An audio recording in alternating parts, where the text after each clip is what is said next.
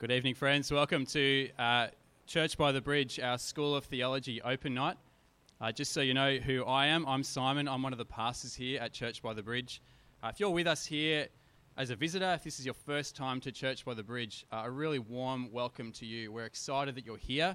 Uh, if you're a regular here at Church by the Bridge across one of our six congregations, I'm also excited that you're here tonight uh, to hear about our subject tonight, which is this on the screen the gospel and the reproductive revolution.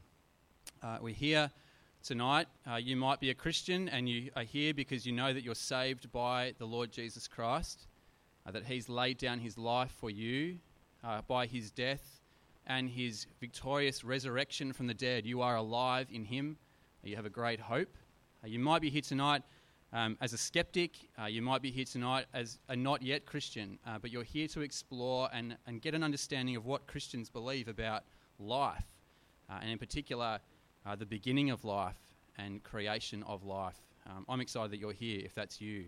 Um, please speak to me, uh, please speak to our guest speaker, Robert, uh, after if you have more inquiries about the Christian faith. Um, I'm excited that you're here tonight. Um, a couple of housekeeping things just to begin. Um, you might have noticed as you walked in, there's a whole lot of scaffolding around our regular church building over here. That's because we're kind of refitting the church building. As a result of that, um, that's not the big issue. The big issue is the male toilet is out of action. Uh, therefore, as a result, men and women are sharing the women's toilet alone. Um, it's a scary proposition for either sex, I'm sure. Um, uh, if you can, if you, you know, anyway, you can negotiate that. I don't need to tell you how to work that out. Um, maybe just holler if you're going in there. Yeah, that's good. Um, friends, we're here uh, tonight um, to honour God and to glorify Him as we sit under His teaching. Um, I want to especially welcome you. This is our second School of Theology uh, for 2012, our second School of Theology open night for 2012. Um, last time we looked at trusting the Gospels. Can we trust the Gospels? Tonight we look at this excellent topic. Um, it's a God given desire uh, it's a God given desire to create and to love a child.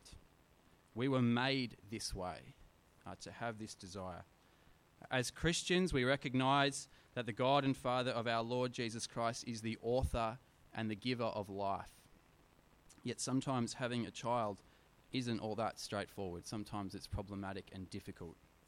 Uh, in 2012, there is a range of options available to us to help make our desire a reality to have kids. Uh, IVF, stem cells, uh, donor eggs, surrogacy, a whole range of options. How do we make the assessment? Um, how do we make the right call on what is good as Christians? What is right under God? Uh, what sort of contraception, if any, should we use? Uh, when does human life begin?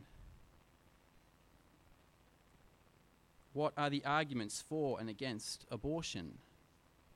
Is it okay to use genetic screening, prenatal tests to check for abnormalities in unborn babies? Should Christians use IVF or other assisted reproductive technologies? Uh, what's the current state of embryonic cell research, and how does that impinge on our understanding of God and His gospel? Um, I think there's a couple of questions that kind of help us, or maybe handicap us actually, as to understanding how these things work out. Um, I think one of the two of the big issues why we can't make these decisions are a we don't have accurate, up-to-date information about the medical and technological issues involved, and secondly, maybe we haven't thought through sound, biblical, gospel-centered frameworks for making ethical decisions in these areas in light of at least that's they're my handicaps, they might be your handicaps as well. Um, not really being up to date and not really having the framework to think through these things. Um, I'm really delighted to have our guest speaker here tonight to help us kind of navigate perhaps some of those areas. Um, our guest speaker tonight is uh, Professor Robert Norman. Uh, Robert has flown from Adelaide to be here with us this after, to this evening. Um, I picked him up from the airport this afternoon, and he gets in the car and I said, "Oh, how things been going?" And he goes, "I'm a bit tired." And and I'm thinking, I said, I said, "What was that?" And he goes, "Oh, I've just flown in from Japan yesterday." Um, Robert's on his way to Beijing pretty soon. Um, we are blessed to have a man of his caliber with us this evening. um, a man who as, is a leader in his field. He's an expert um, in his field of gynecology, obstetrics, and in particular clinical research um, and thinking in the area of IVF and reproductive technology. And we are privileged to have a man like this amongst us tonight. Um, let me just give you a bit of background on uh, Professor Robert Norman. He was born in the UK uh, but grew up in Africa. Uh, he obtained a medical degree from the University of Birmingham and then specialised in obstetrics and gynecology and hormonal aspects of pathology. Maybe he can explain that to us later. Uh, he worked in Harare, um, now in Zimbabwe, for several years. Uh, he worked in Durban, London, and now works mainly out of Adelaide in South Australia. Um, he is a world leading clinician and researcher in the area of human fertility uh, he's the co founder of Fertility South Australia or Fertility SA. Uh, he's a married man, uh, he has three children. Um, as far as I can tell on his website, which is on your sheet, uh, he's interested in sport, uh, current affairs, uh, fishing, and the Christian faith. Um, whether those things are all still regular and current, um, but certainly he is still interested in the Christian faith. the one great thing um, I'm sure Robert would testify, he, he knows that he's a sinner and that he's saved by grace. And he worships God uh, at Holy Trinity in Adelaide in one of their evening services. Um, and he, it's just a blessing to have such a world leader, such a humble man, uh, such a gifted man amongst us tonight uh, to look at this subject, the gospel and, re- and the reproductive revolution. Uh, we're Christians uh, here at Church by the Bridge, and so we pray and we ask God that He would oversee our time together. So please bow your heads with me as we pray, um, committing our time together to the Lord. Let's pray. Father, we thank and praise you for the gospel. We thank you that you came down from heaven, gave up glory, Father, and became man. Father, we thank you for Jesus. Father, thank you that he lived, he died, and he is alive today. He rose from the dead. Father, may that impact all of our lives tonight. Uh, may it shape the way we think about this most important issue of the beginning of life, and in particular, reproductive technology. We pray with thanks that Robert can be amongst us this evening. And Father, we pray that this night would be a night where you are glorified and honoured. And we pray these things in Jesus' name. Amen. Amen. Robert's going to come and speak to us. Just so you know, Robert will address us for approximately half an hour. Uh, we'll have a short break. You can gather your thoughts, um, and then you can hit him hard with your questions uh, for a period of time, and then we'll have some supper available um, out the back uh, later on tonight. Please welcome uh, Professor Robert Norman.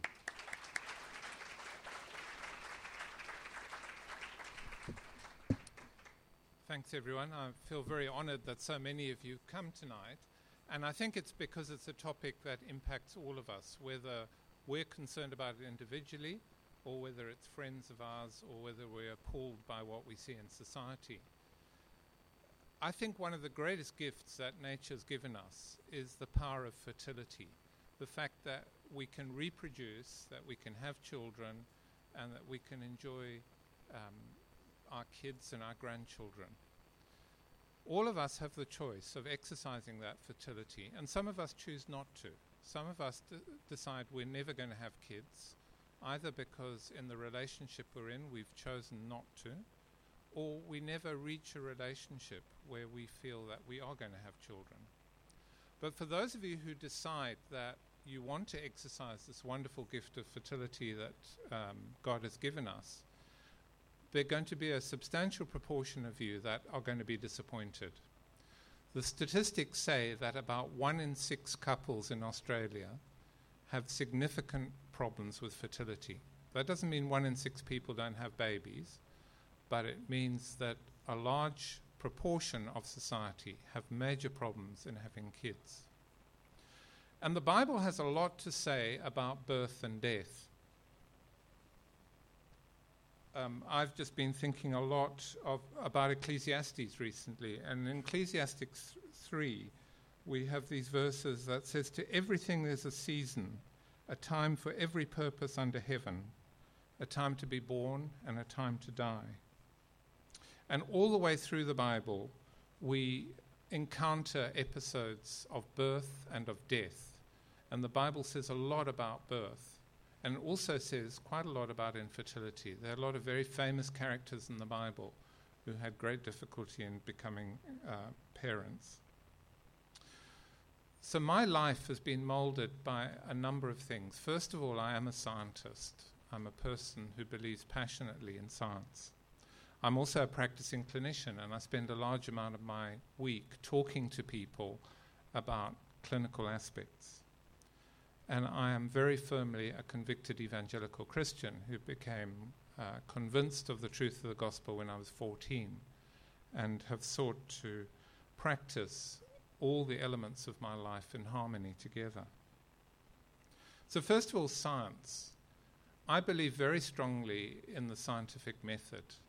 I'm not a person who's skeptical about science. I don't believe that scientists are evil people, even though the vast majority of them are agnostic or atheist. I have 400 people in an institute that I run uh, dealing with reproduction, either in animals or in test tubes or in humans. And we use logical ways of working out how to solve problems. And there is no doubt that science has made enormous uh, progress in reproduction. We know so much about reproduction now, the genes that are involved. We've learned so much, for instance, from sheep and the way that they reproduce as to what goes on in the human egg. And so you can never take me away from being a scientist. But at the same time, I know the limitations of science. I know that 50% of what we believe today, in 10 years' time, we're not going to believe. Because we have hypotheses, we test them, we recheck them, and constantly things that used to be absolutely true are no longer true. And so there's this questioning and thinking and working out things and trial and error. And so I believe in science, but I know the deficiencies of science. I also serve on the National Health and Medical Research Council Research Committee, and this is the body that hands out $800 million worth of research every year. So, in two weeks' time, we'll sit around a table, 10 of us, and we'll hand out $800 million of taxpayer money for research in lots of different areas. And we've learned how to work out those things that are going to work and those that don't. And we recognize that at least half the money that we're going to hand out in two weeks' time is going to produce results which in 10 years' time mean nothing. But that's the way that science operates. So I'm going to talk to you tonight as somebody who's convinced as a scientist, who doesn't believe that scientists are evil, that we are destroying society through science. I'm also a medical specialist, and I spend a lot of my time with people who are in agony, either physically or mentally or emotionally. Most of the people I deal with are totally healthy people whose only problem is that they can't have a child or they've got some reproductive hormone problem. In Africa, if you are infertile as a woman, you are condemned to the absolute trash heap of life because it doesn't matter if your husband's got no sperm, you are the one responsible for not being pregnant. And it is devastating to be an African woman who has no children. In our Western society, we're a bit different. Uh, many of you are in total control of your lives. You've chosen your education. You may have got a tertiary degree. You may have a fantastic job. You may feel that you're earning enough money you are blessed with the person that you want to have a child with, and then it doesn't happen. And for the first time in your life, the independent, totally in control person now doesn't know what to do. And you go and see somebody who tells you this is what you've got to do. And you end up in this whole medical system which tends to tell you what to do, and you've got to follow formula and this great uh, medical breakthroughs that we've got will solve your problem. I'm totally convinced about the value of modern medicine, but again, I can see all the things that are wrong in modern medicine. I can see the sort of paternalistic way in which doctors work, uh, the way in which doctors act as technicians that give you a formula that you've got to follow. When I worked in Africa, I worked in a hospital that had this magnificent statue at the beginning, at the front entrance. And it was an African carving of a man in agony. He was holding his stomach. He looked so sick. When you worked to the back of the statue, there was this hideous serpent animal on his back. And I learned through working in Africa that for an African, when a Western doctor says you've got a gastric ulcer or you've got a stomach cancer or something like that, that is not a solution to his problem. His solution is what is this animal that's on my back? What is the reason why I am sick? And so most of, many of our patients in Africa would get a diagnosis and then go off and see a witch doctor who would give them the sort of therapy that they were wanting, which was an explanation as to why they were sick. So in Western medicine, we're very good at saying why, but sorry, we're very good at saying uh, what has gone wrong, but we're very, very bad at giving an explanation as to why things have happened to us. And being a convinced scientist and medical person, I can see Christianity coexisting beautifully. When I look at science and medicine, I can work out how things are happening, even though I'm going to change my view as things go on. But no one can tell me why, and that's where my faith tells me where I've come from, why I'm here, where I'm headed.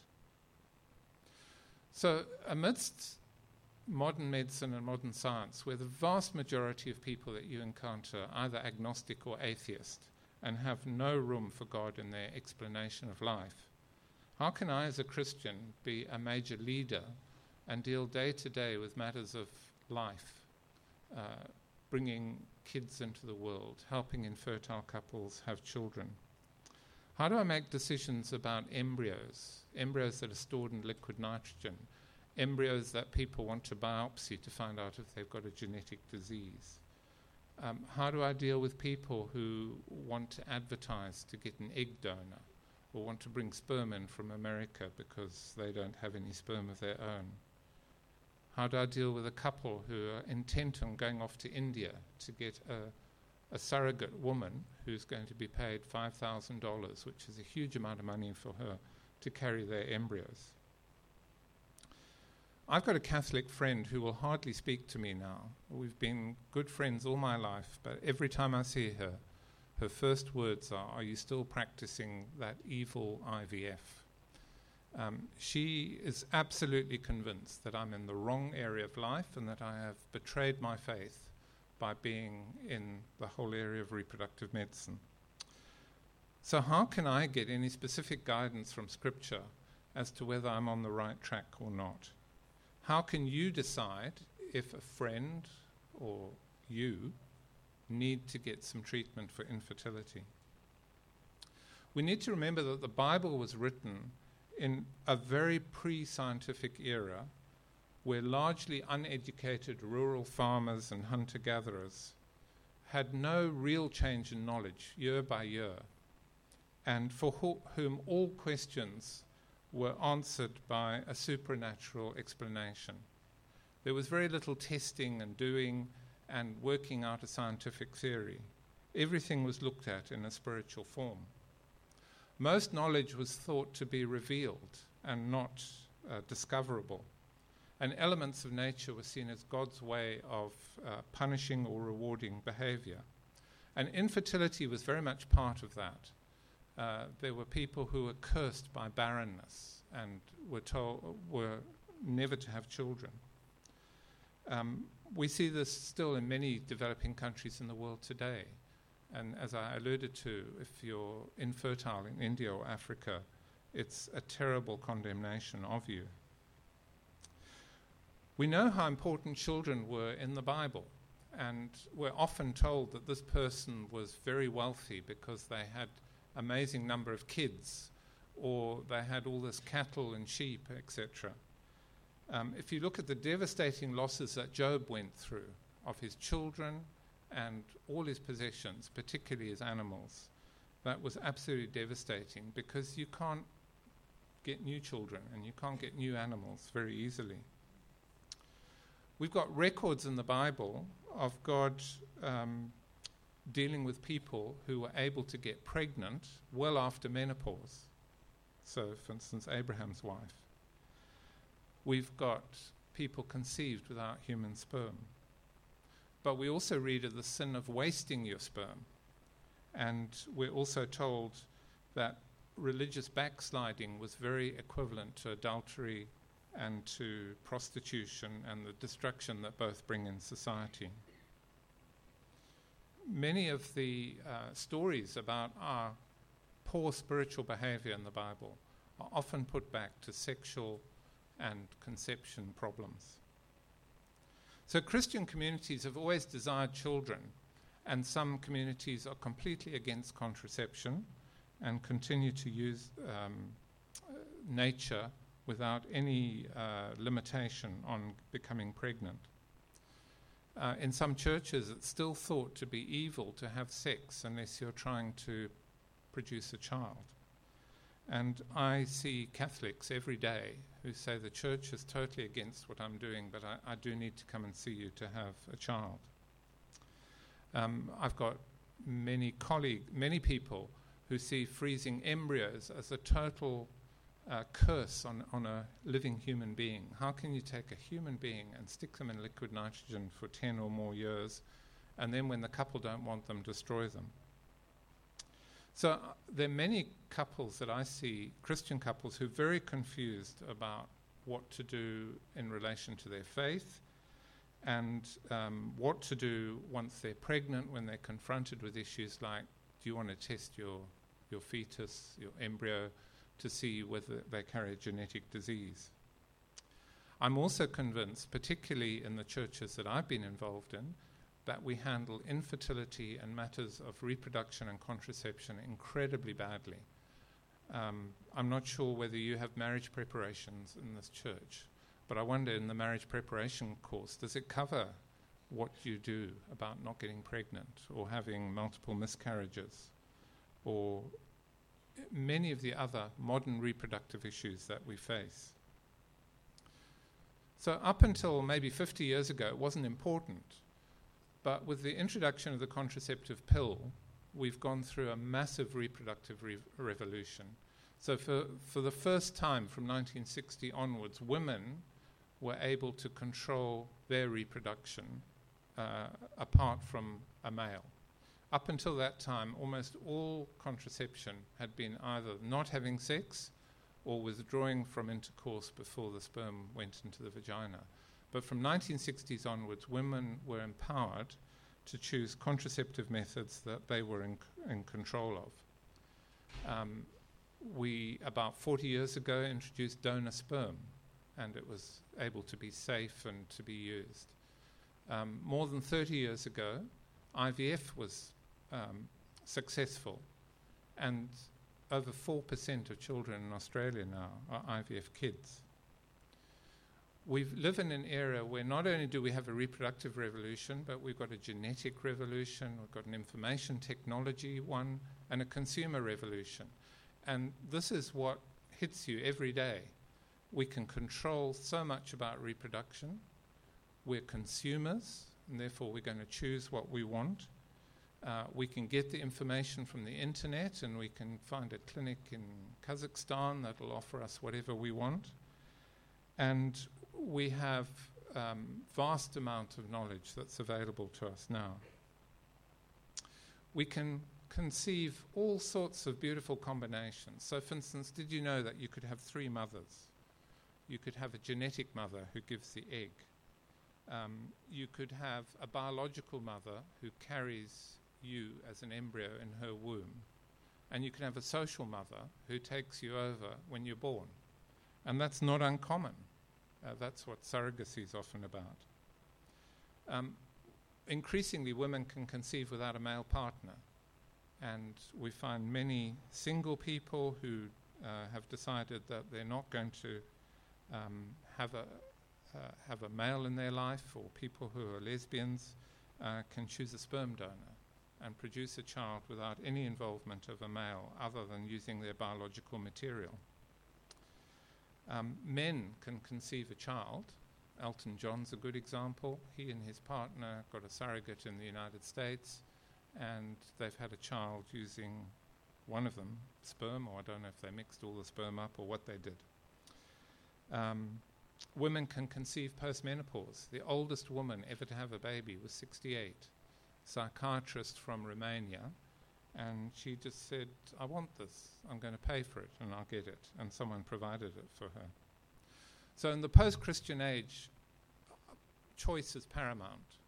We live in a consumer society where if I want something, I'll go to David Jones, I'll tell them I want that, and I'll pay for it. Or I could go somewhere and I can negotiate something, or I can buy it on the internet. And all of us are infused with consumerism, whether we're Christians or not. We believe that we're entitled, if we can pay for it, to buy it and to get it. And increasingly, we're seeing that in reproduction. Um, if people think they can pay for it and there's a clinic that will provide it, what right does a doctor or society or an ethics committee have to tell me what to do? Along with this, many government policies in Australia have made IVF and fertility treatment widely available, uh, funded by Medicare, and relatively inexpensive. So in Adelaide, you can have an IVF cycle uh, under Medicare for maybe $2,500. In Sydney, it's a bit more expensive. Um, I was with a woman the other day who had decided to have a surrogacy arrangement in the United States, and she'd paid $120,000, but she'd got what she wanted. Um, I know, particularly in Sydney, that infertility services are advertised all around the place on the radio, the TV, uh, buses, cinemas, full page adverts for one clinic in, in Sydney. And increasingly, people see this as being the norm. And many people just go straight for IVF when they think they're not pregnant without realizing there are other things. So, a lot of the reproductive revolution that you and I face now is a product of scientific reductionism.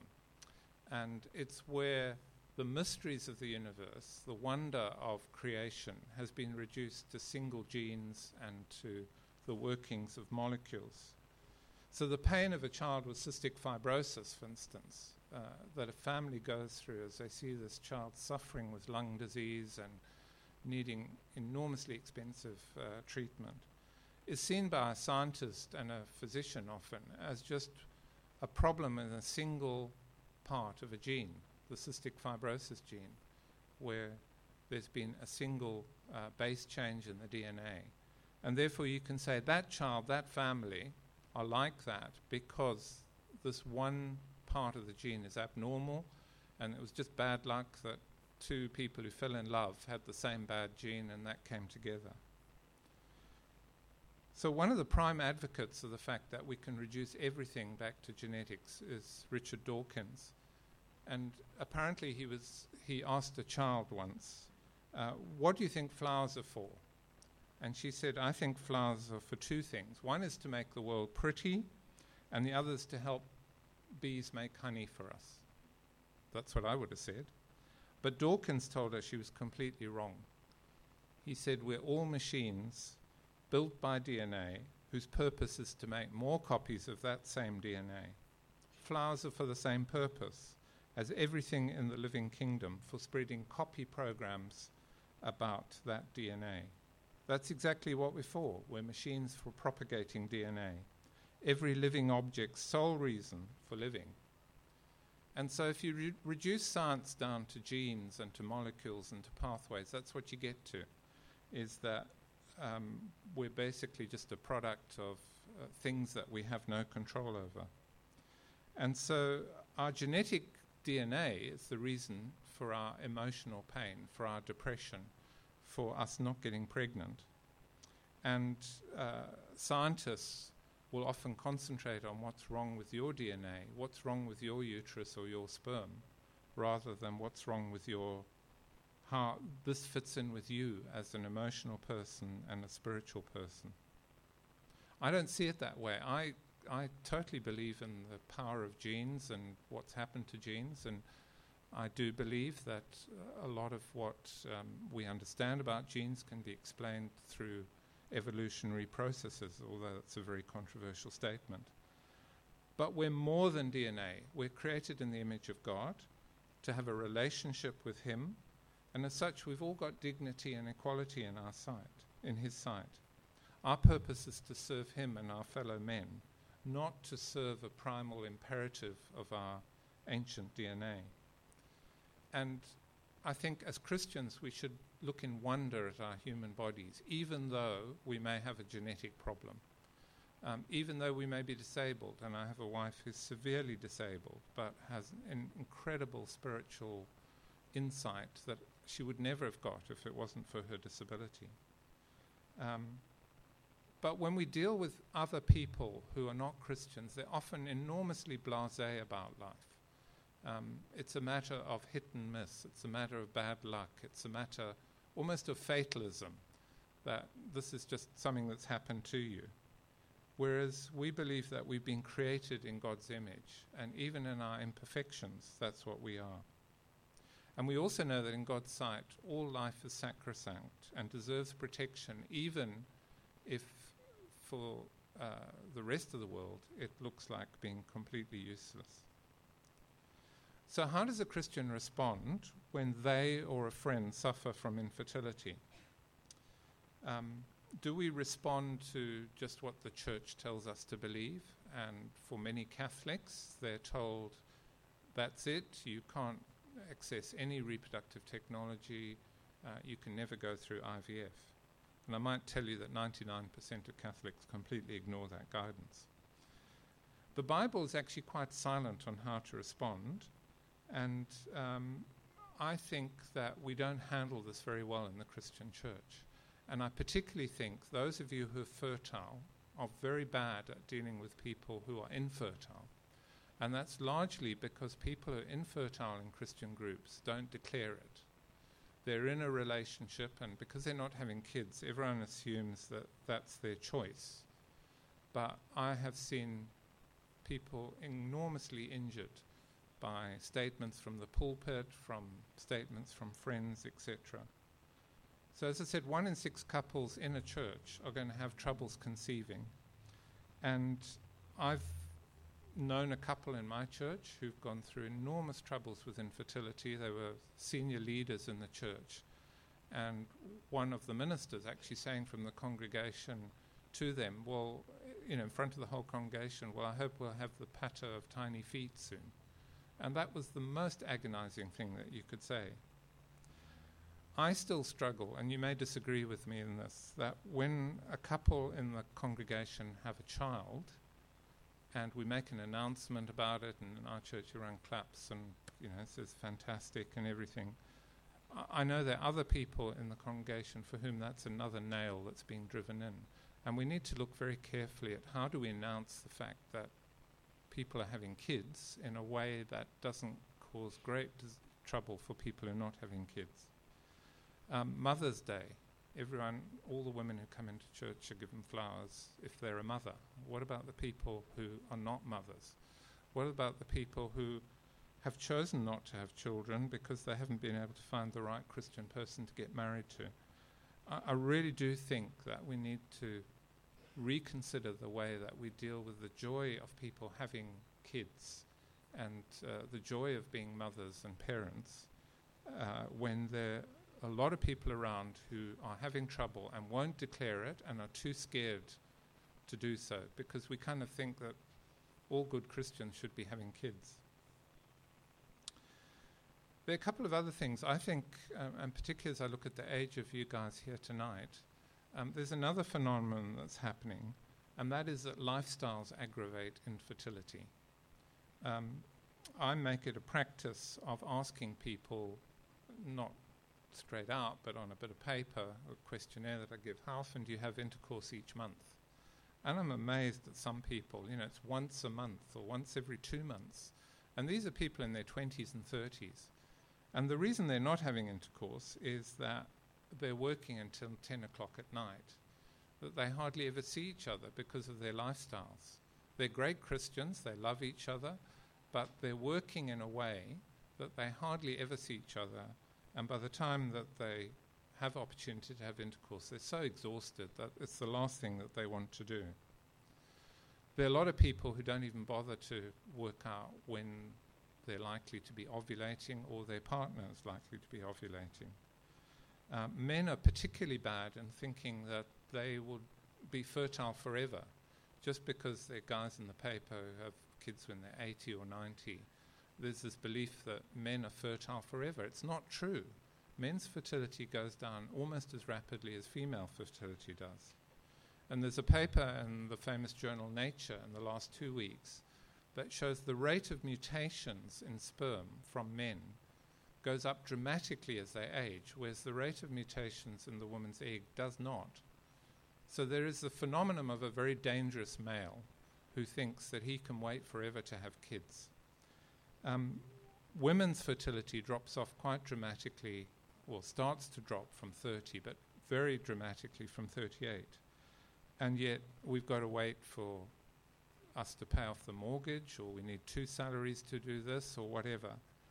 Um, I think modern uh, Christians and modern non Christians don't realize that by waiting until it's they're later in their 30s, or by waiting until they paid off the house, or they've done this, or they've traveled, or whatever, that the safety net is just getting smaller and smaller and smaller. In the past, people used to start trying to have kids when they were 18 and just got married.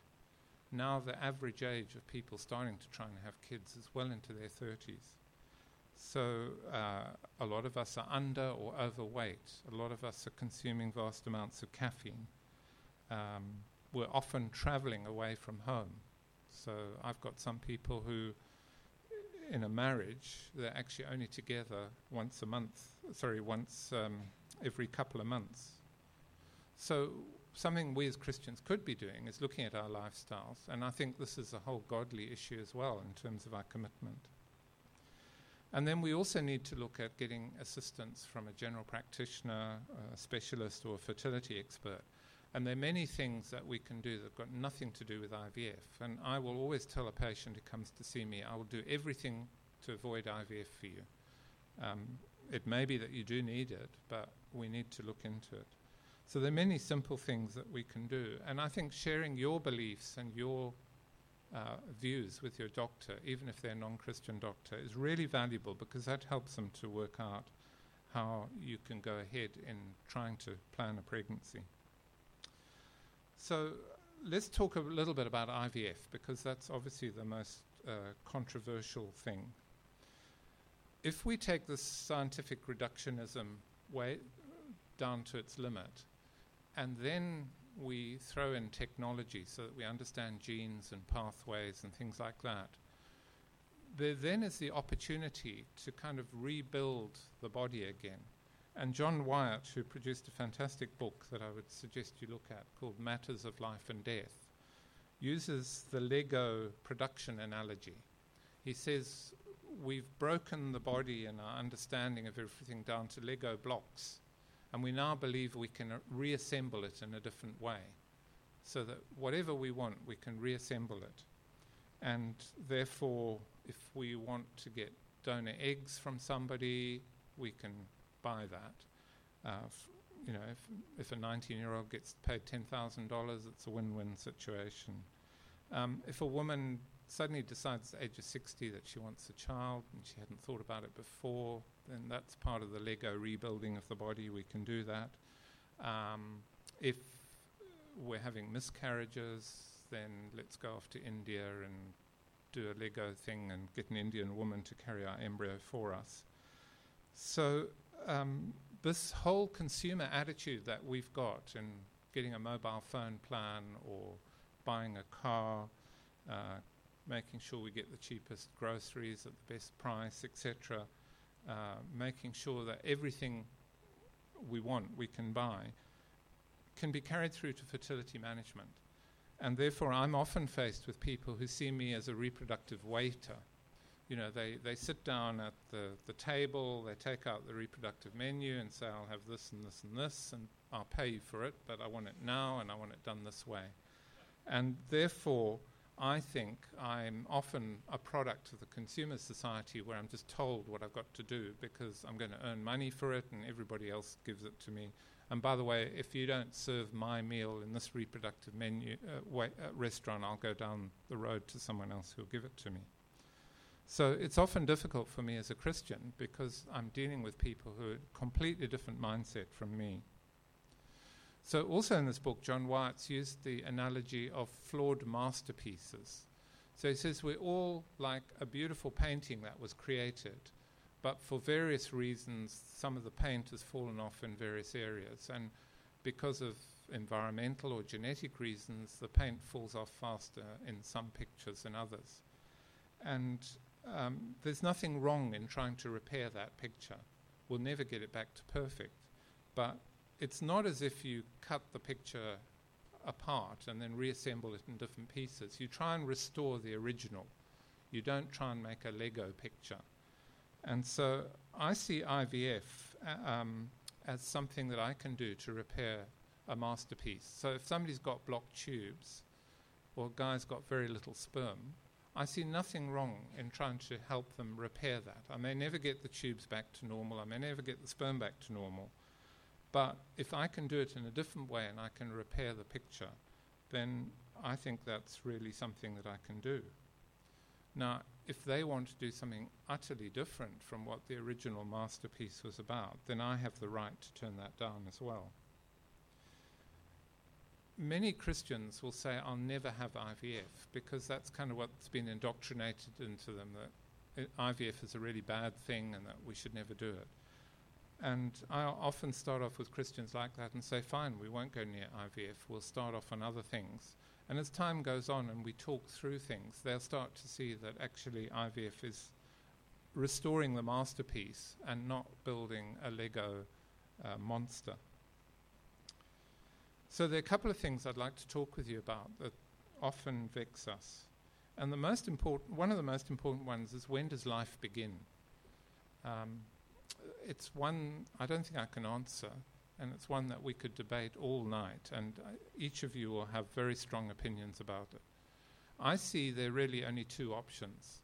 One is that uh, life begins when the sperm and the egg get together, and therefore, instantly, that uh, the sperm is in the egg, life has begun. Um, the other alternative, which is one that I've tended to use, is that it's when the embryo has a relationship with its mother. And that's usually after about eight days when it starts to hatch as an embryo and implant into the mother and sends a signal to the mother saying, I'm here, look after me.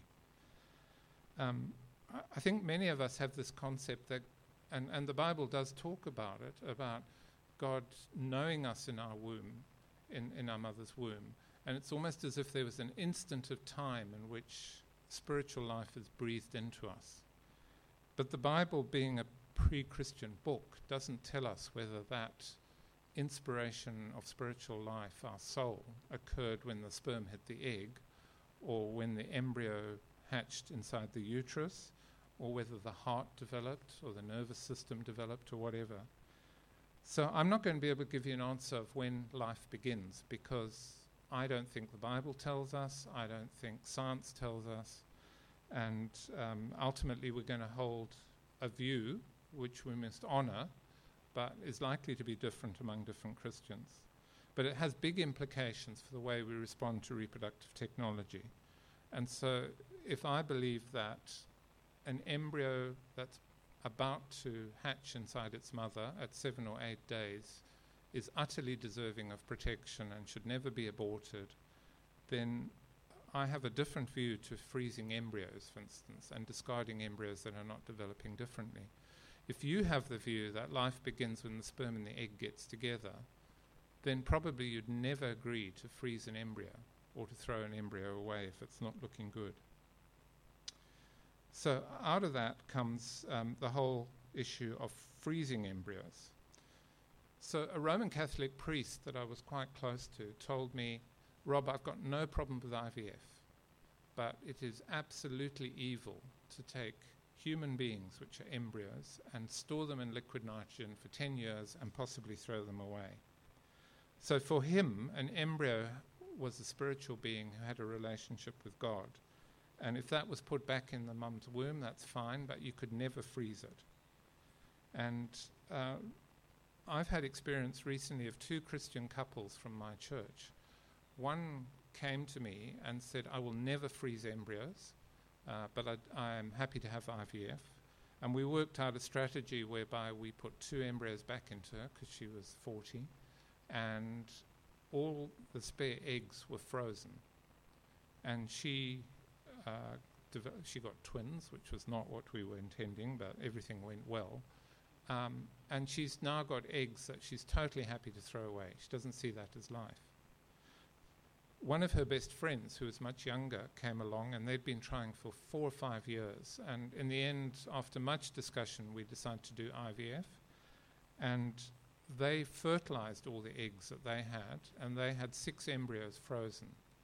And we put one embryo back, she had one baby, and she made an appointment to come and see me about a year later to have the next embryo back. And when she turned up, she was pregnant, naturally. And she now says, I only want two kids. I've got six embryos sitting there. I do not know what to do. I don't know if these are, are li- you know, these are valuable in God's sight or what to do about them. So these are the sort of issues that we struggle with. The average non-Christian has no problem. They'd say, chuck them all out, or give them to someone else, or make them into stem cells. But the Christian has great trouble. The next issue we have to deal with is donor sperm, um, donor eggs, and surrogacy. It's very clear in the Bible that children knew where they came from. We've got all these long, boring lineage charts of where people came from. And that's really important because people were able to know their ancestry. Um, secrecy is a terribly cruel thing to do to a child, and there are lots and lots of people born from donor sperm around who can never ever find their genetic father. They love their biological parents, but they can never find their genetic father. And I think as Christians, if we are to use donated sperm or donated eggs, then our children must know where they came from genetically. That doesn't mean they're going to, you know, want to abandon us and go with their genetic father or mother. But we do need to have people, people need to know their lineage. Now, I have a lot of people who need donor eggs and they need donor sperm. And my philosophy is I'll never let you access that unless we know who that person is and that person's prepared to have a relationship with the child. And so people are left with the option of buying donor eggs in America or South Africa or wherever it may be, or bringing in sperm from America, uh, people unknown. I've got a radical option for you. Wouldn't it be great if a church had a list of people who are prepared to donate eggs for other Christians?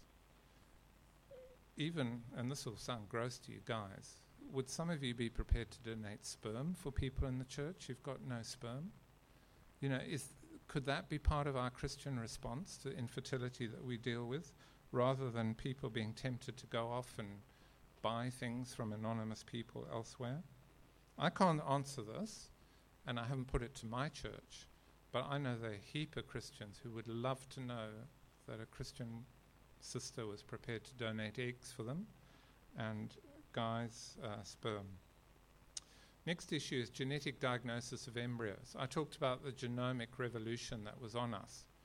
So I can take one cell off an embryo and I can te- check that embryo for every single chromosome to make sure that they're all there and 600 individual diseases to see whether that's present.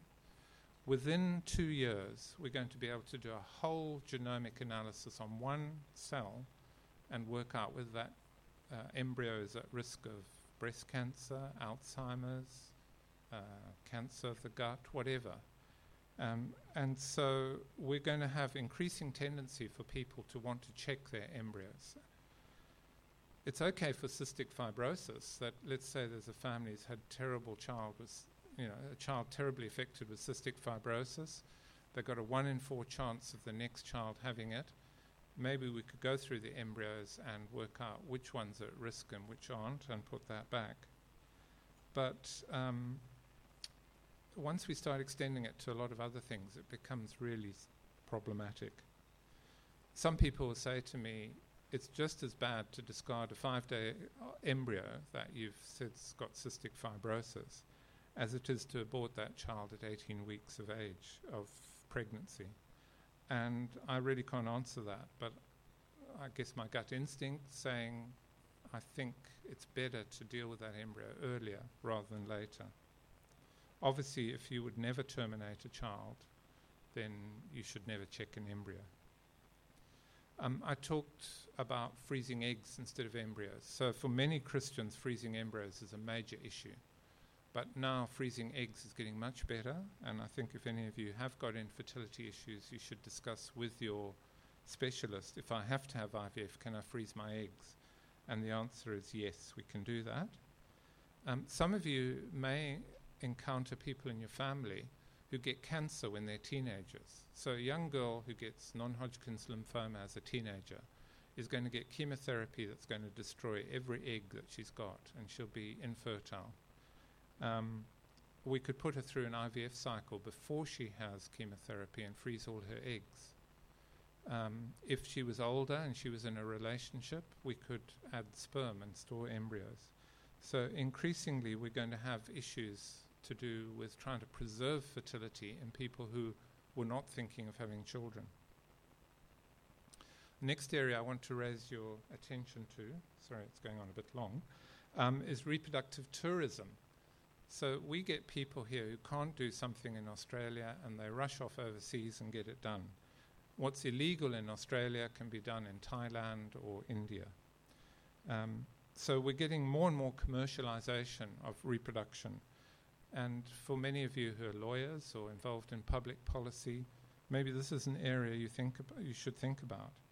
Do we need a new Christian theology, new Christian legislation about the way that we fund uh, medical treatment?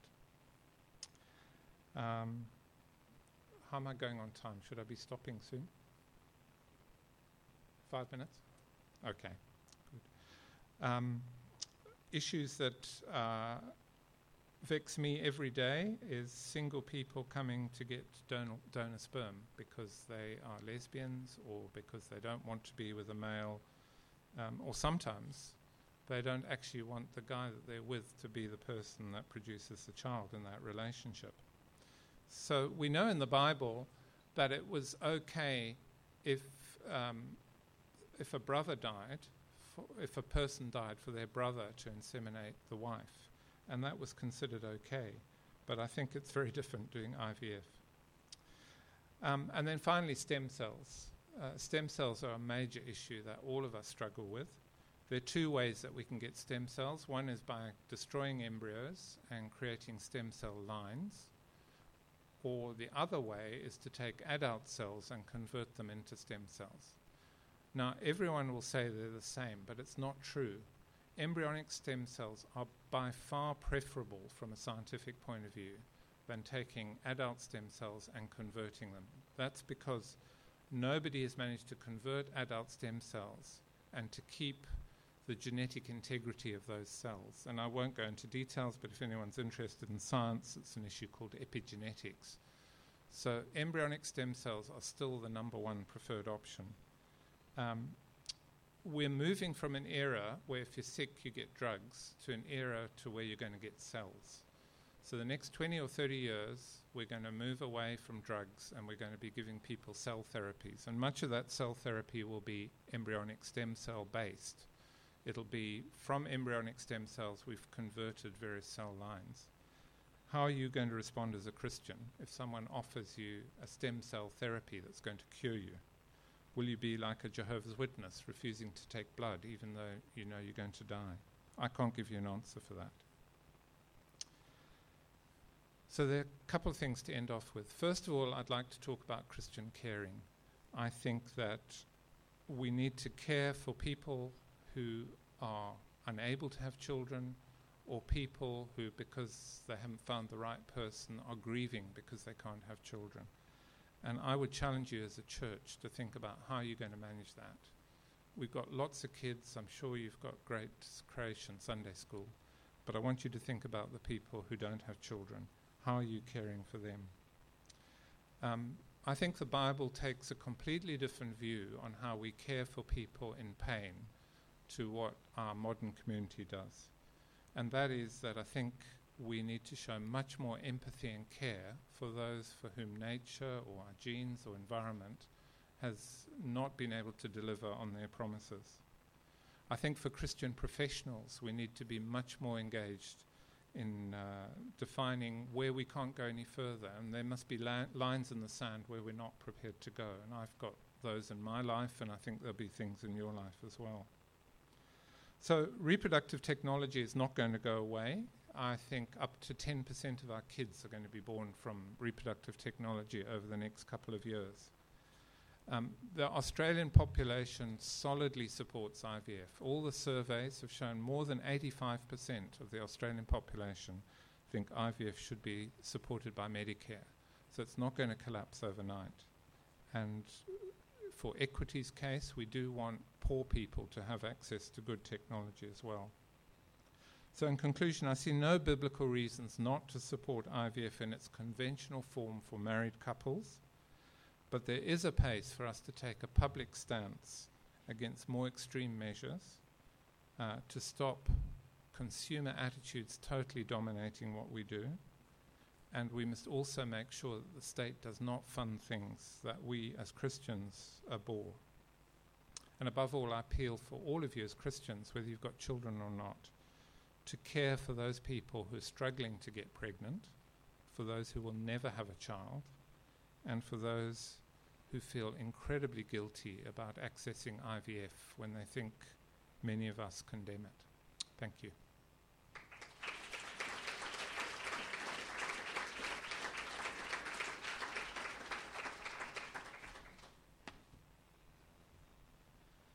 Thanks, Rob. That was great. Uh, friends, can I um, just encourage you to just take a moment? Uh, don't go too far away. Uh, if you need to run to the loo, do that. Um, uh, we're going to have a moment, a time of questions uh, for Robert. Um, I think this is a unique opportunity. We have, you know, as I've banged on about already, a world leading clinician and researcher and an evangelical Christian, all those things combined here with us tonight. So, can I really urge you to use this opportunity to ask Robert your questions? Um, be bold, um, I'm sure Robert will be able to veto questions as he goes if he thinks they're outside of his expertise or, or spectrum. But please, just take a moment now. Um, just stand up, turn around, uh, do what you need to do. Maybe in about three or four minutes, we'll just reconvene for questions. Even write a question down that you want to ask. Um, so just take a few moments to have a, a breather. Uh, there's a few questions that have come in, you know, in the old fashioned way, pen and paper uh, up the front here. Um, we might start with these, um, see if these address. Uh, these questions have come from you. I haven't written them down. These questions have come from you. Uh, we might um, start with these and then we'll move from there. Um, if you can articulate your question clearly, uh, we'll repeat it. So our session tonight is being recorded, um, just so you know. Um, if you can ask a question, the question will be repeated in some way, shape, or form for the recording, and then Robert will answer the question. Okay, the, the first question is one that my daughter, who's 30, has asked me. Um, what would you say to a single Christian woman in her 30s who's considering freezing her eggs? Um, now, to freeze your eggs, you have to go through stimulated cycle with, with drugs. Um, it would not be covered by Medicare, and so I would imagine that would cost you twelve to fifteen thousand dollars to have that done. But you could freeze somewhere between ten and twenty eggs, and each of those eggs has got a pretty good chance of producing an embryo and therefore a reasonable chance of producing a baby. And so, from a scientific point of view, if you were 30 and you weren't sure that you were going to find the right guy until you were 40, you'd be very wise to freeze eggs. Uh, that's a scientific answer, it's not a Christian answer. There is a test um, which we call the egg timer test that a woman can have in her bl- a blood test will tell her how many eggs she's got. And there are quite a lot of women that choose to have that and then make decisions on that. Often within a marriage, you know, if the result is pretty low, they get on with it. Um, but if they're single, it can cause a lot of distress. So Um, I think freezing eggs ethically doesn't have great troubles. You're not freezing embryos, but um, is it a good use of resources? Um, is it okay for an infertile couple to adopt unwanted embryos? It doesn't often happen, but people who finish the family, been through an IVF cycle, will have embryos left over, and it is legal and um, occasionally practiced that that couple will donate their embryos to someone else, usually anonymously, but it can be uh, a known donation.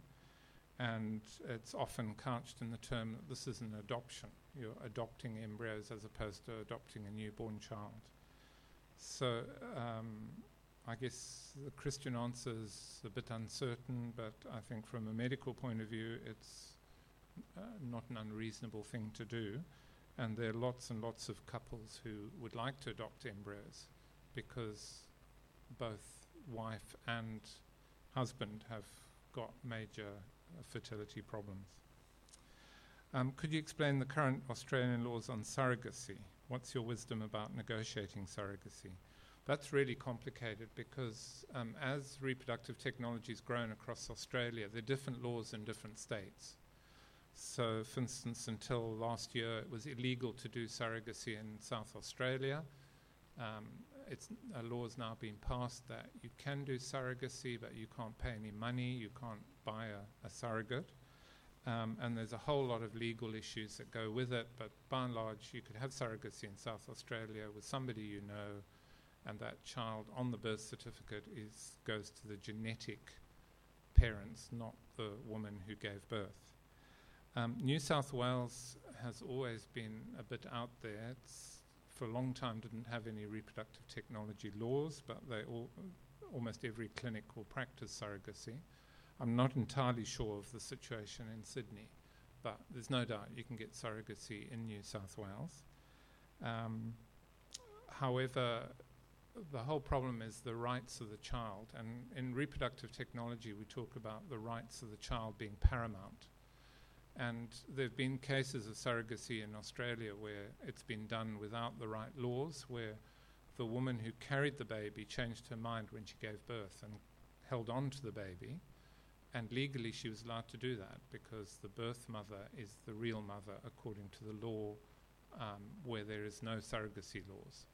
And so it's very dangerous, I think, to get involved in surrogacy unless you're absolutely sure that the laws negotiated everything. What do you do, for instance, if the surrogate mother uh, gets very high blood pressure and wants to terminate the pregnancy?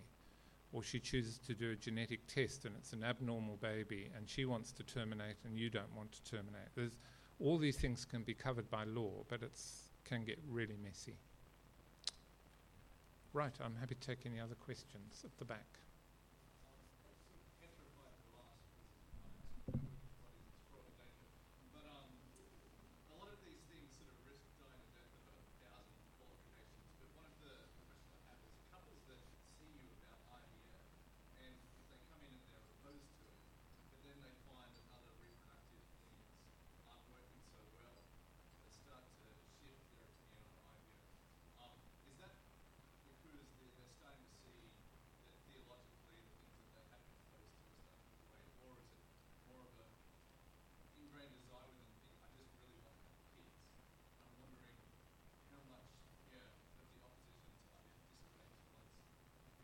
Okay, so I'm going to repeat the question for people who are not in the room.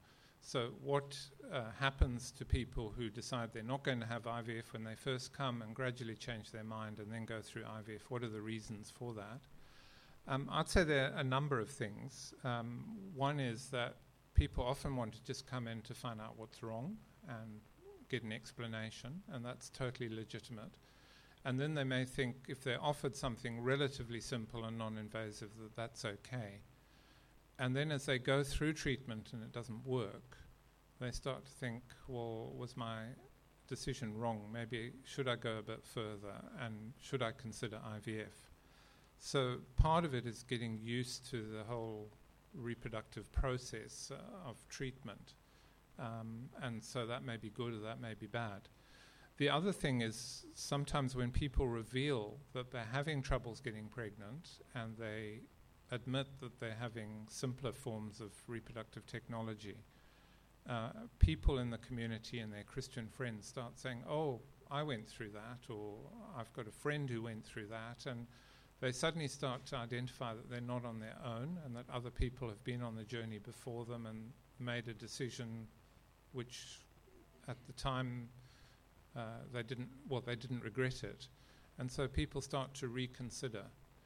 Um, I don't think I've seen anybody who's suddenly said, I've changed my theology and I've reviewed everything and Christian wise, I think this is right. It's, it's often a slow process of uh, reconsidering where they're at. So, yeah, it's my, I always draw out a plan with a couple and I say, look, there's the complicated end, which is IVF, there's the simple end, which is trying to get intercourse right. Um, when we do your tests, we'll probably know where you are, which end of the spectrum. If your husband's only got one sperm, then you don't really have much choice other than IVF if you're going to be treated. But if everything's normal, you could stay at this end. And so people start to see a journey, and there are going to be exits on that journey that everybody's got. So There'll be some people who exit very rapidly, um, saying, I'll never do that, and there'll be others who pass several exits and say, I'll still stay on the main road. Thank you. There's a question here.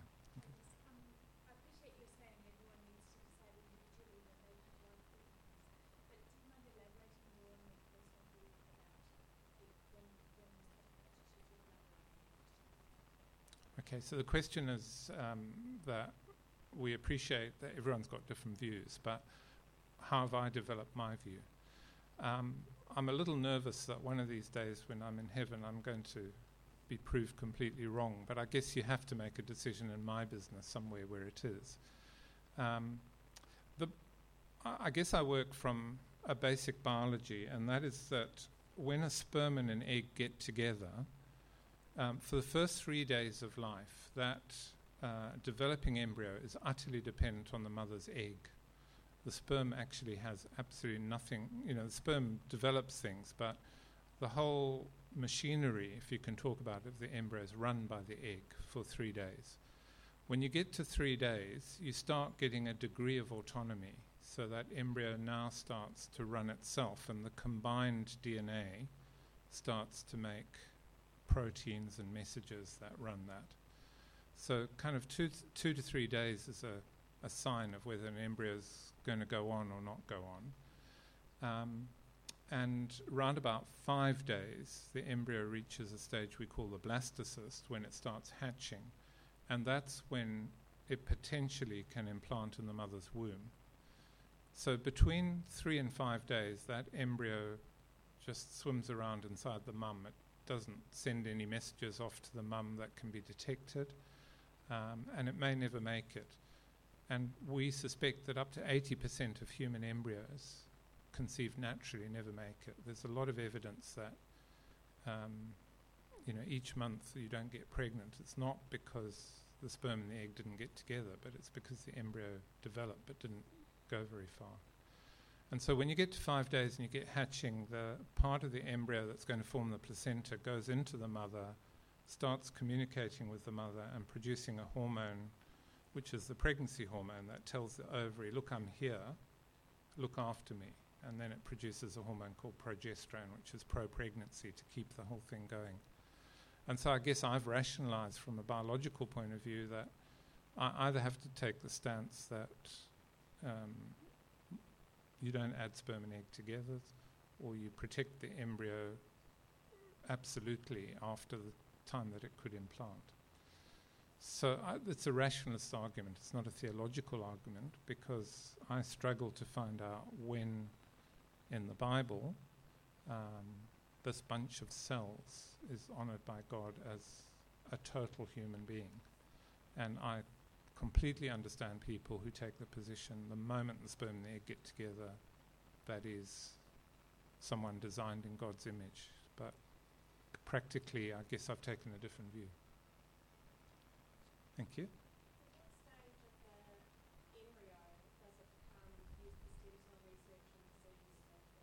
Okay, so at what stage of the embryo does it get used for stem cells? By and large, that day five embryo has developed into two parts. There's the part that's going to be the placenta, and there's the part that's going to produce the embryo that goes on to produce what we would consider to be a baby. And so, what they do at that stage is they take off the part that's destined to be the baby and take that bunch of cells, and we call it the inner cell mass, and they then make that into stem cells. Now, it's remarkably inefficient. You know, you, you have to use many embryos to get stem cell lines. There have been some developments where people have um, actually taken cells off an embryo at day three, four, and five, and been able to make those into stem cells, and been able to put the remainder of the embryo back in and had a baby.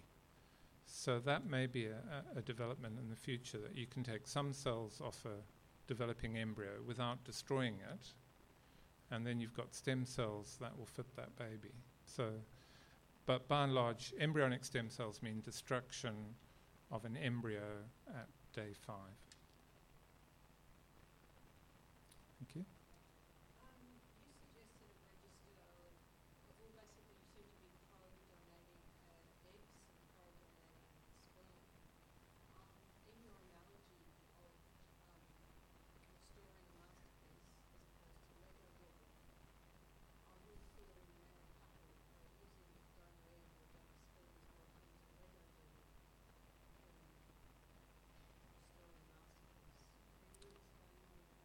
Okay, so the question is with donor eggs, um, are you Lego building rather than restoring a masterpiece?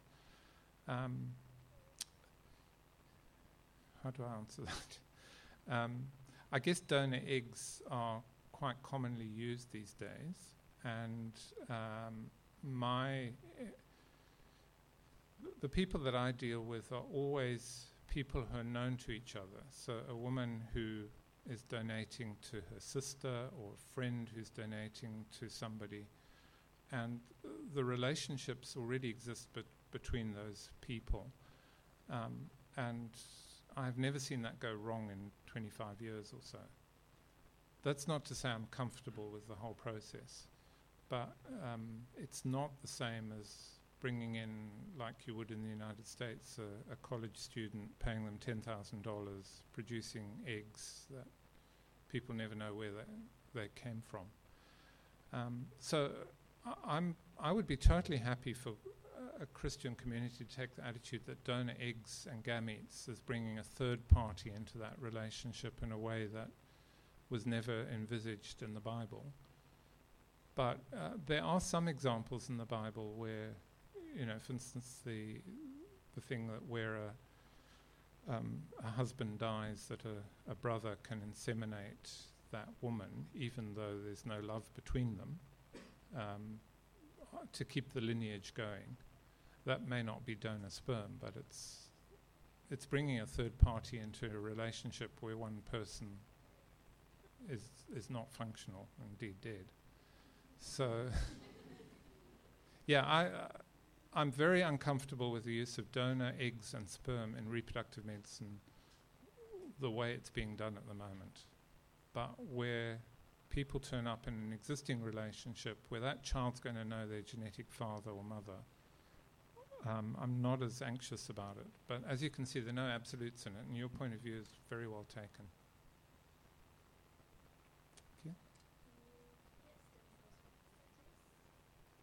Right, can we get stem cells from placentas?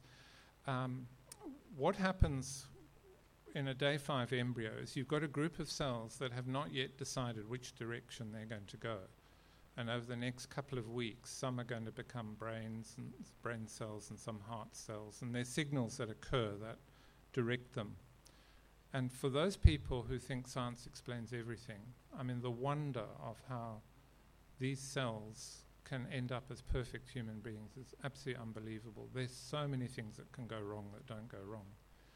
So, a placenta is a group of cells that have already started to go in a certain direction. So, they've started to dif- differentiate. They're not as far down the track as, say, being blood cells or nerve cells.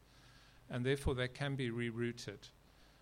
But they're not quite as good as having cells that have never started on the journey and can be redirected.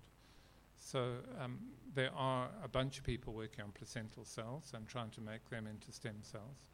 And equally, there are a lot of people who just take blood cells, peripheral blood cells, and can make those into heart cells or brain cells or whatever. Um, so it may well be that we're going to ultimately be able to take adult differentiated cells and make them into what we want. But at the moment, everyone's a bit scared about doing that. We're doing the science, but we're not putting those back into people yet. Thank you.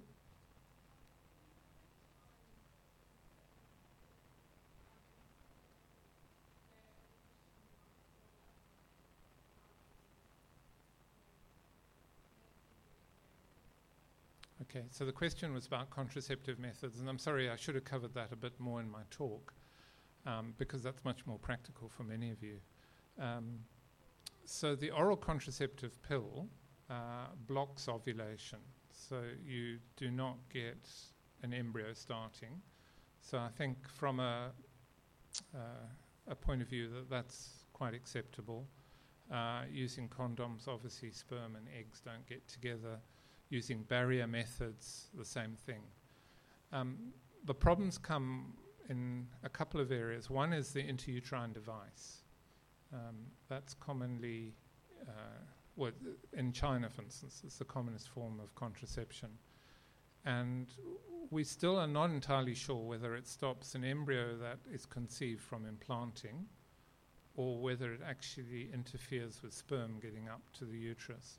And I would say up until two years ago, we always th- we thought that a contraceptive device, intrauterine contraceptive device, stopped an embryo implanting. But I think the evidence is emerging now that maybe the embryo never actually forms with an intrauterine device. So that may become more acceptable for Christians.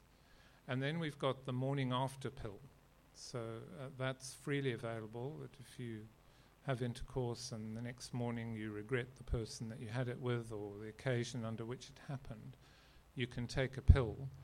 Um, and that seems to affect the lining of the womb to make it hostile to any embryo that might be around. And so I think that that is certainly a form that one might question because an embryo might be there, but you've made everything so hostile that it can't implant.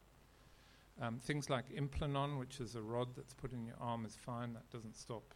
Um, that doesn't stop uh, an embryo at all because it just stops you from ovulating. So most forms of modern contraception are, I think, not challenging for Christians um, in a in a biological and theological concept. To, they are in a social context.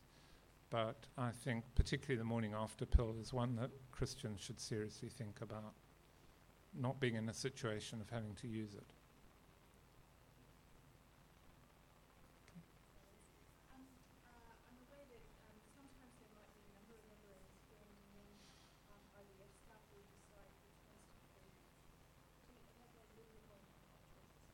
Okay, so in IVF, a number of embryos are formed. How do people decide what to freeze? And this really is where I think you can say people play God. Because um, it's like me looking you in the face and saying, you look a nice, honest person, and I trust you, and I'll lend you $100 because you promised me you'd give it back tomorrow, as opposed to looking at someone else and saying, I don't like the look of your face, I'm not going to trust you, I'm not going to give you anything. And in many ways, modern embryology looks down a microscope at a group of cells and says, This fulfills my criteria for niceness and for potential, I'll keep it and this group of cells look grotty and no hopers, and I'm going to throw it away. And that really is the current equivalent. Now, statistically, cells that l- an embryo that is fragmenting and not looking nice has a much less chance of implanting, but it's not a zero chance. It still has a chance. And similarly, a group of cells that look a beautiful embryo don't necessarily have any guarantee of implanting. So it is very difficult for embryologists to decide what to freeze and what not to freeze. If they freeze everything, um, when they defrost them, a lot of them are going to die anyway. Um, and yet they have to make decisions about which ones to keep. I think in the future we're going to be able to measure things that the embryo produces and possibly some of the cells, and work out that these embryos have got a chance of living and which they don't. But this is probably more than any other area playing God. It's a person looking down a microscope and saying, I like you or I don't like you. Thank you.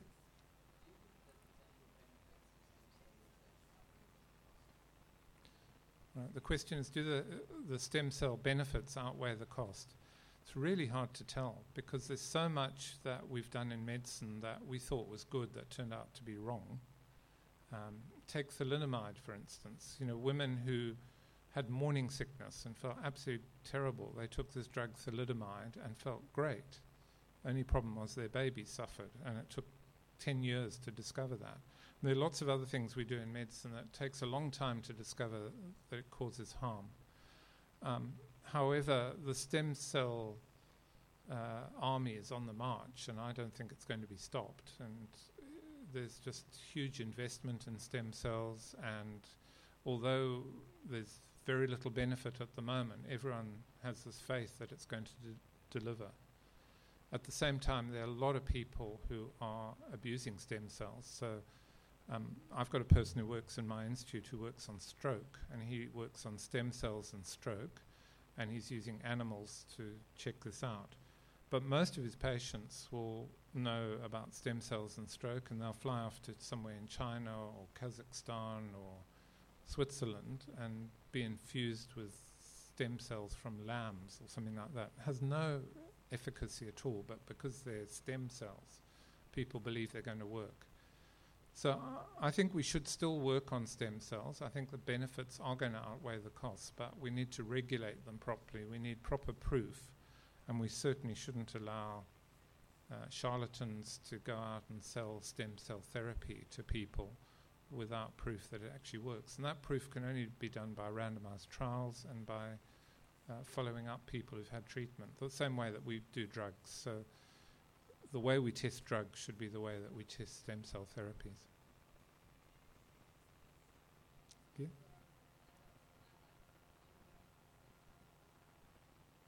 So am I speaking about embryonic or adult stem cells?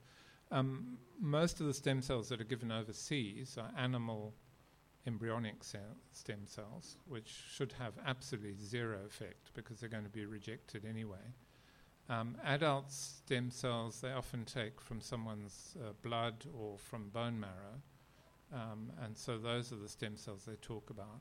The other area that may impact on quite a lot of you is that those of you who are pregnant, you'll be offered a service that your baby's cord blood can be stored. So when your baby's born, the placenta and umbilical cord's got about 20 milliliters of blood in it, and there are a lot of stem cells in that blood. And for a large amount of money, that blood can be stored away, and at a later date, if your child needs it, theoretically converted into stem cells. And that's you know every every person who's delivering in New South Wales will be given a pamphlet by a commercial company saying, "Do you want to keep stem cells?" Um, I'm not sure it's going to be of any value, but that will probably be your first interaction with stem cells.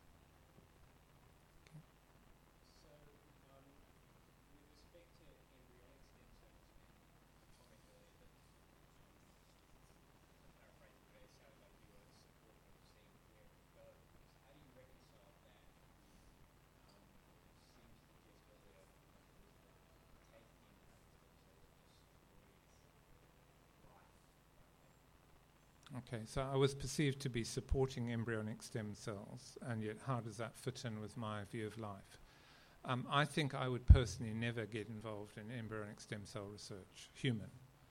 Um, and I think I've, yeah, I've, I've made that decision. I will never do that. And luckily, no one in my institute works on them at the moment because they've got this, I think, unfounded belief that they can convert adult cells back to a stem uh, preliminary way of doing it.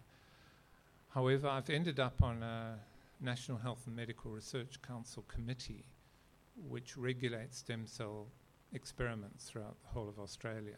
So I see every experiment that goes on with stem cells and the generation of stem cells. And the vast majority of them come from a, a well renowned and reputable group here in Sydney.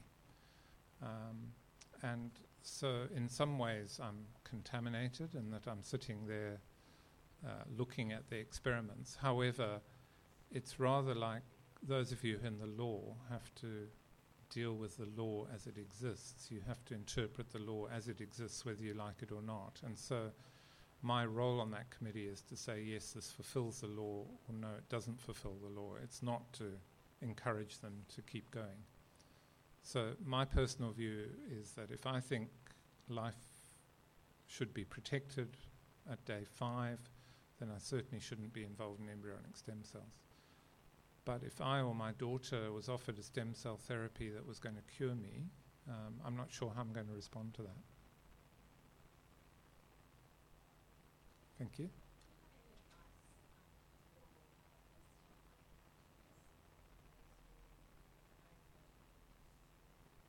Okay, what advice have I got how we should support and look after couples who've got infertility? Um, well, first of all, infertility is quite a private thing.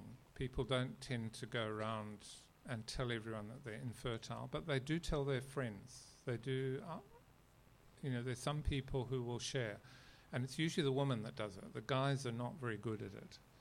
Um, and it may be in your home group or it may be your personal friend that shares they've got a problem.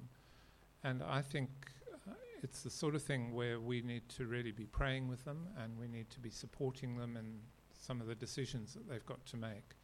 It doesn't mean asking them every month, Did you have your period? Are you pregnant? Because that's the worst thing to ask people. Um, you know, people go through enormous grief having periods when they're really trying to get pregnant. But it's just knowing that there's a bunch of people who care, and if they do go to seek fertility treatment, to support them.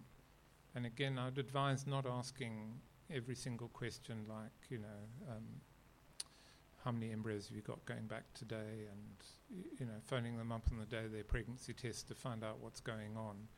It's it's more that ongoing care, knowing that you're supported, that people understand you. Um, and I also feel quite strongly that as a church, you need to have a firm policy on what you say in your marriage preparation courses if you run one. And you may think I'm very harsh, but I do think we need to reconsider how we tell the congregation about people having kids or how we manage Mother's Day and things like that. I think we need to be a bit more sensitive. Um, that may not answer all your questions, but it, it's, it's much more a caring for someone that you would do with, say, a chronic illness than you would for someone who's had a traffic accident in hospital and you've got to visit them every day. It's just understanding it's being there. Um, it's giving them a hug when you know they need it. And obviously, lots of prayer. Any other questions? Okay.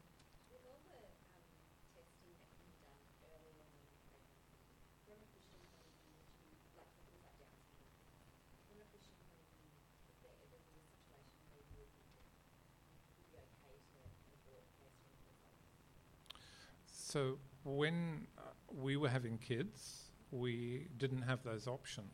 So you kind of just took whatever nature threw at you, and you hoped that when that baby was born, everything was fine.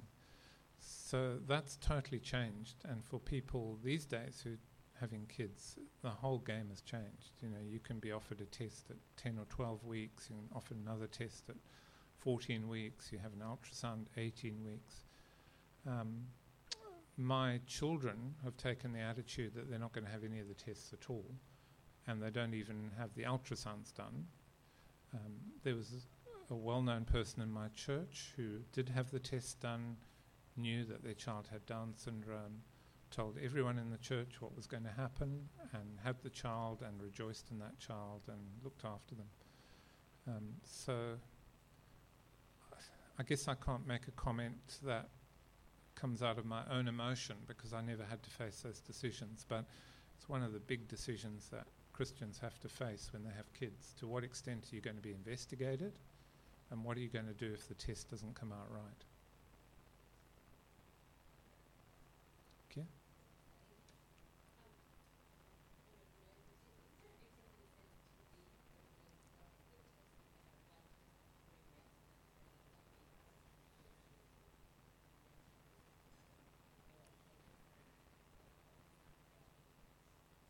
Okay, so how, I guess if I get your question right, how reliable is it at 14 weeks versus an ultrasound? So all the tests that are done early in pregnancy on blood or early ultrasound give you a risk. They tell you you've got a risk of 1 in 200 or a risk of 1 in 50, and you then have to make a decision on that. But it's, it's just a risk ratio. You can then get a definite result often by putting a needle into the amniotic fluid and getting cells that you grow and you then test. That then gives you an absolute situation. An ultrasound at 18 weeks will largely tell you whether the heart looks okay and the kidneys look all right, whether you've got five fingers on each hand, haven't got a cleft palate, the brain's developed to the full volume that it should do but it's not going to tell you about genetic conditions that can't be picked up that way. So the two tests tell different things, and at the end of the day, you can't test for everything because the majority of conditions are sporadic, they're not predictable, and many of them are not accessible for testing in utero. So you can be told all the tests are fine, but still end up with a problem at the end of the day.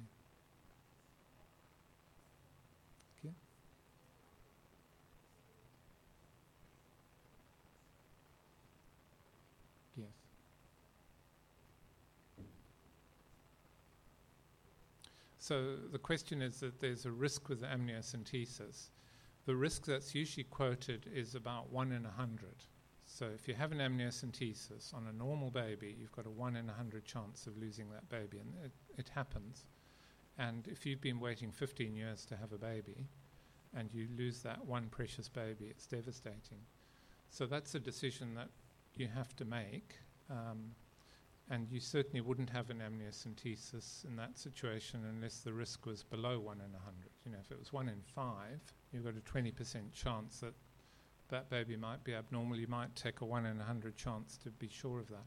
But if you've got a 1 in a 1,000 chance of that baby being abnormal, why would you have an amniocentesis with a 1% chance? So these are things that sensible doctors should be able to discuss with you.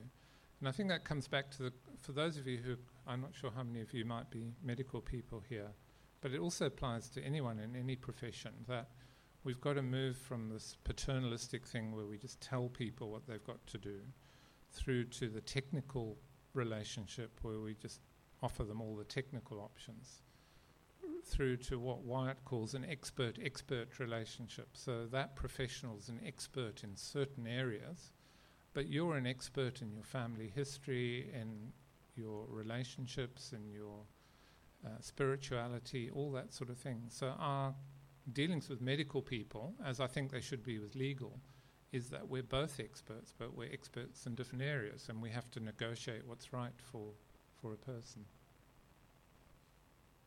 Okay.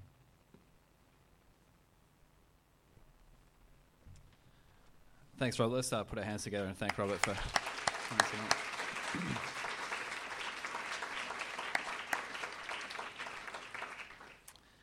uh, can I also thank you guys for coming tonight? Uh, it's been great to see a great turnout tonight, which is to what is uh, particularly perhaps an evocative issue, uh, an issue that is close to many of us, and if not yet, it probably will be.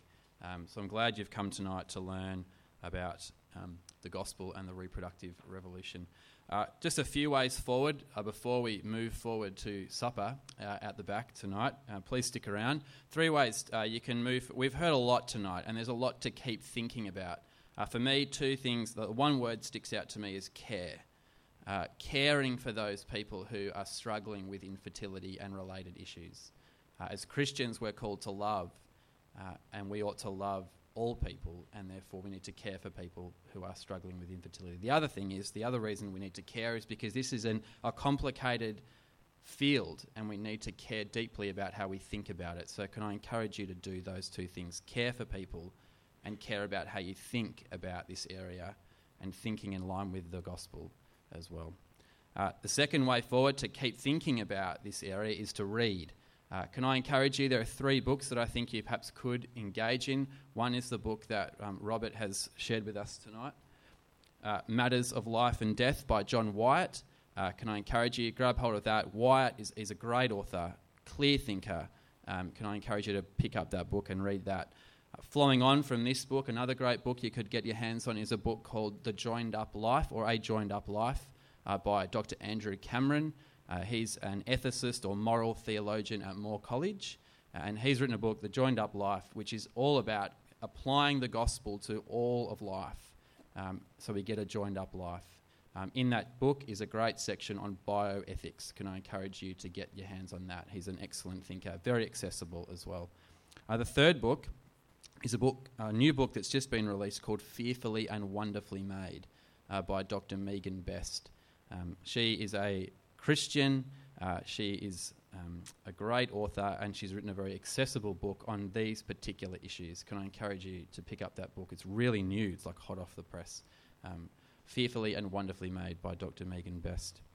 Uh, the other way forward is um, tonight, if you are grappling with these issues, uh, Robert will continue to be around tonight for some time uh, over supper. Please catch him. Uh, you can talk to myself, uh, Simon, was my name if you didn't catch it at the beginning, or Steph Manier as well. She's here, our women's pastor, to help you work through some more of these issues. And I'll throw in a fourth one as well. Come to church. Um, come to church on Saturday or Sunday, any Saturday or Sunday. We don't allow perfect people to come to church. Uh, if you're imperfect, you're more than welcome. Uh, please come to church. Uh, you can check out our website, it's on the page on the back. Uh, can I just thank you so much for coming tonight? Uh, let's put our hands together again for Robert um, and thank him. And let me close in prayer. I'm going to pray particularly for Robert as well that he, uh, such a strong Christian conviction, that that continues to dominate and drive his work in this particular area and for us. Let's pray. Lord, we thank you so much for Jesus. Uh, Father, we thank you that he came into the world to reorder our disordered desires. Uh, Father, we pray that tonight, by your Spirit, you'd empower us to think um, about all of life through the lens of the gospel, that we have been purchased by you, uh, redeemed by you, brought back to life by you. And help us, therefore, Lord, to honour you with all of our thoughts, all of our actions. And Father, we pray in line of what we've heard tonight. Help us to be people who care about those who struggle with infertility. And help us to be people who think uh, and Lord, not be so influenced by the world in which we live, but be driven and thinking about the gospel and how it changes our thoughts. Give us the mind of Christ. And we pray for Robert. We thank you, Father, for bringing him here today. We thank you for his willingness and his desire to teach us, to help us think about this issue. We thank you for saving him. We thank you for giving him um, a desire to think clearly about this issue, and that we pray with thanks for the gifts you've given him to use uh, the blessing of medical science uh, to help those who are struggling in, in this area of infertility. Father, keep him close to Jesus, keep him convicted uh, of his faith. And Father, we pray that he would be a blessing to many going forward. And so, Father, we give you great thanks for him and each other and this night. And we commit everything to you tonight in Jesus' name.